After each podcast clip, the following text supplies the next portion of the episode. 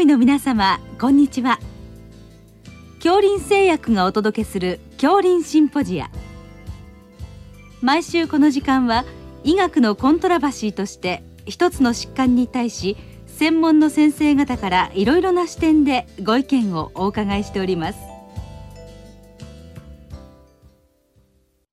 シリーズ高血圧糖尿病の管理に向けての18回目。職域での高血圧糖尿病重症化対策と題して日本医科大学衛生学公衆衛生学准教授大塚俊明さんにお話しいただきます。聞き手は慶應義塾大学名誉教授斉藤育夫さんです、えー、今日は職域での、まあ、高血圧糖尿病の対策ということでえー、先生のお仕事をお伺いしようということなんですけれども、はい、よろしくお願いします。よろしくお願いします。えー、まずあの若い人のプライマリープリベンションのことからお話しいただけますか？うん、はい。そうですね。あの私がいろいろ企業の健康診断データ等を調査すると、もう入社後20代前半から中盤この辺りから、えー、肥満になる方っていうのが、えー、結構な人数いると。いうことが分かりました。でそういう方をこうどういう方が肥満になりやすいのかというのをこう追っていくとやはりあの夕食を取らなかったり遅い時間に取ったり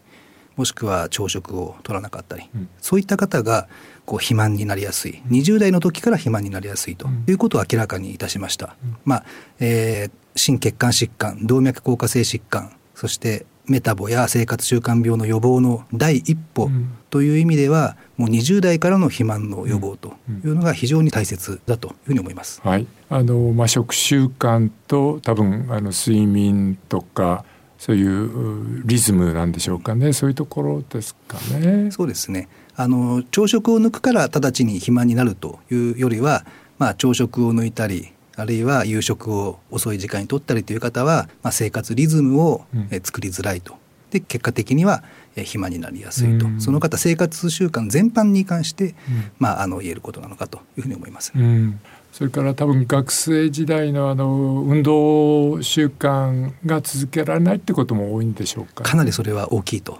思います。はい、急にその生活が変わって、今までやってた運動が全然できなくなるという方も実際多いですので、そういう方は非常に要注意だと思いますね。はいまあ、そこであの太っちゃう人がいてそこがまあ一つのまあ注意ポイントでその人たちがまあ将来中高年になってまあ生活習慣病になっていくということでしょうかね。あのそうだとはいもう言えると思います。はい。えー、それからまあ一般的にはまああの中高年の生活習慣病ですけどこれはまあどういう状況になってるんでしょうか？そうですね。やはりこれはいろいろな方があの言われてますけれども年代が上がるにつれて、えー、メタボ高血圧糖尿病そして脂質異常症の有病率、まあ、あるいは去年まで大丈夫だったのに今年は引っかかってしまうとこういう方はあの年代とともにもう明らかに高くなります。うん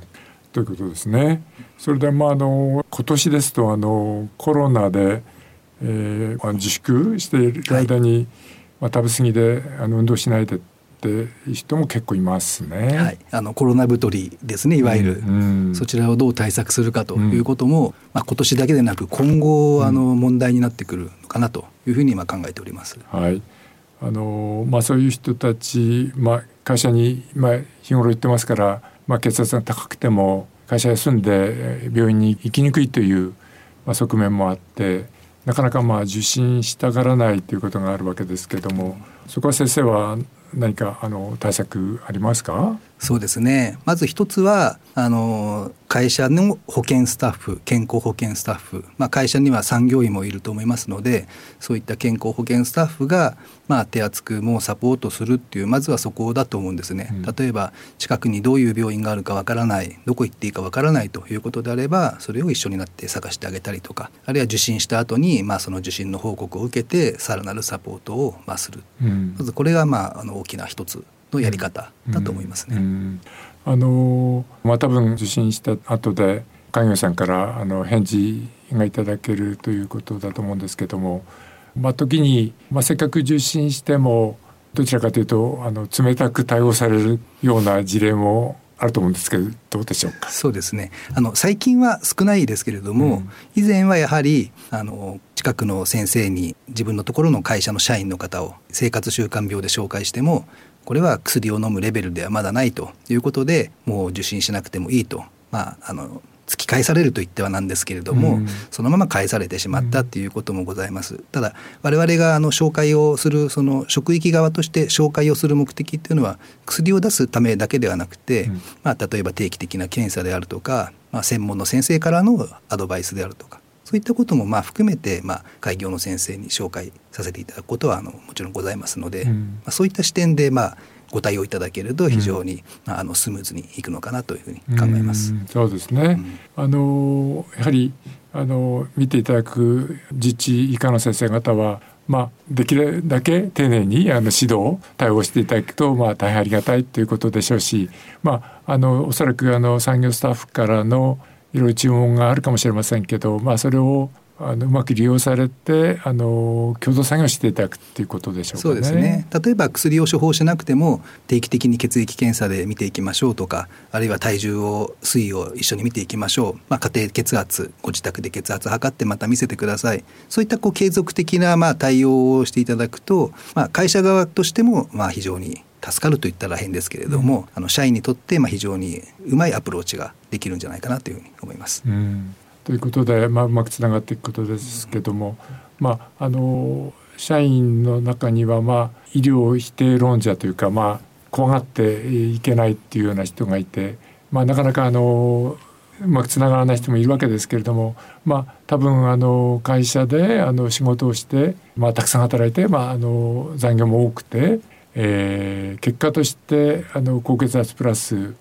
まあ、過重労働で、えー、倒れるということが起こるとこれまあ企業の社会的責任ってことになりますよね。そうですね、はい、あの企業側から見ると安全配慮義務というその労働安全衛生法の視点からどうしても社員の方の管理健康管理というのは必要になってくると思うんですよね、うん、確かに血圧が高いあるいは糖尿病を持っているっていうのはあくまでも個人の病気の問題である一方その会社で働いている以上は会社はその社員が健康な状態を保ってそしてまあ労働に従事させるという義務がございますので、まあ、あのそういった視点からも、えー、ご本人があまり前向きに考えていなかったとしてもやはり医療機関の受診はどうしても進めざるを得ないというところもございます。うん、そうですね、まあ、そういった人も、まあ、あの介護士さんのところに行くわけですから、はい。まあ、そこの場合の対応を、まあやっていただくということですか、ね、そうですね。あのどうして今日来られましたかという経緯を開業医の先生がその患者さんに聞かれた時に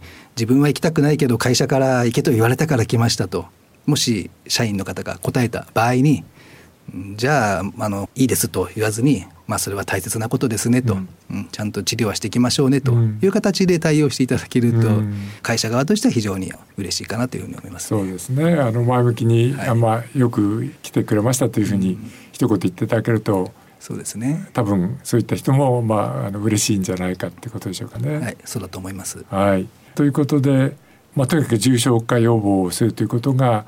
まああの企業それから企業から頼まれてやっている産業スタッフの、まあ、大きな仕事で、まあ、実際あの、まあ、高血圧のひどい人あるいは糖尿病のひどい人を、まあ、しっかり管理していくということが、まあ、行われていってるわけですね。はいそうですねはいそれであの、まあ、そういうことで今現況そういうことになってますけどあのこれからまあ将来の展望としてあの、まあ、遠隔医療が、まあ、あの展開されていく可能性が、まあ、非常に強いということで、まあ、あの忙しい社員さんを遠隔医療であのつなぐっていうのも、まあ、一つの流れになると言われてますけどその辺はいかがでしょうかね？そうですねあのおっしゃる通りだと思います。これまではあの会社側から健康管理のスタッフがあの社員へ病院への受診医療機関への受診を干渉してあるいは指示してご本人が医療機関まで実際に行くという形がこれ従来のスタンス従来の方法でしたが、まあ、今後はあの遠隔医療という形で会社で健康支援スタッフ健康管理スタッフや産業医のサポートのもとで会社の中で社員本人が診療所へ遠隔診療という形でアクセスして、うん、そこでスムーズな診療を受けると。場合によってはまあ処方も受けることもできるかもしれないですし、うん、そういった形になれば、まあ、社員の方の受診率もえー、増えるでしょうし、うん、まあ、長い目で見れば社員の方の健康管理という意味で企業側にとってもメリットは大きいんじゃないかなというふうに感じます。うん、そうですね。あの今、まあ、一部大企業で、まあ、社内診療所を、うん、まあ、あの作っているところもありますけれども、まあ、それを、まああのまあ、今なかなかその大変だっていうことで減ってきてますけれども、まあ、リモート医療でその代替していくっていうような形になるんでしょうかね。はい、あのその形は非常にあのいいんじゃないかなというふうに個人的にも考えております。まあそういった意味でもあのまあ旧来の対面診療とまあそういったものとの組み合わせになっていくんでしょうけど、まあやはり対面診療はまあいろんな意味でまあメリットもあるということなんで。まあ、ぜひあの企業の検診の結果をもって受診するそういう働く人たちに対してのその実地化での対応をあの十分やっていただくということが重要になるわけです、ね、そうですね。そちらははい引き続きあのお願いしたいとということですね。それからまああのそういう会社のスタッフとのまあコラボレーション、うん、まあそのうるさがらずにあのお互いに情報交換しながら、はいやっていただくということなんでしょうかね。はい、そちらの連携もあの非常に、はい、大切だとそうですね。はい、まあまあ今まあいろんな意味で連携の時代になってますから、あのまあそういったことで働く人たちが倒れることをまあ防ぐということをまあ目的としてまあやっていくということでしょうね。はい、その通りでございます。はい、えー、どうもありがとうございました。ありがとうございました。シリーズ高血圧糖尿病の管理に向けての18回目。職域での高血圧、糖尿病重症化対策と題して、日本医科大学衛生学公衆衛生学准教授、大塚俊明さんにお話いただきました。聞き手は、慶應義塾大学名誉教授、斉藤育夫さんでした。